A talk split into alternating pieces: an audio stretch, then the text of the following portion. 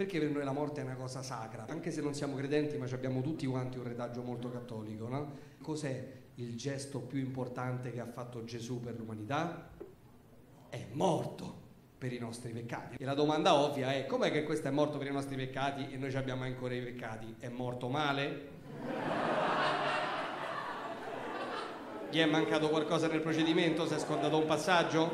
Serviva al quarto chiodo un fronte se no il trucco non funziona? Che cazzo successo?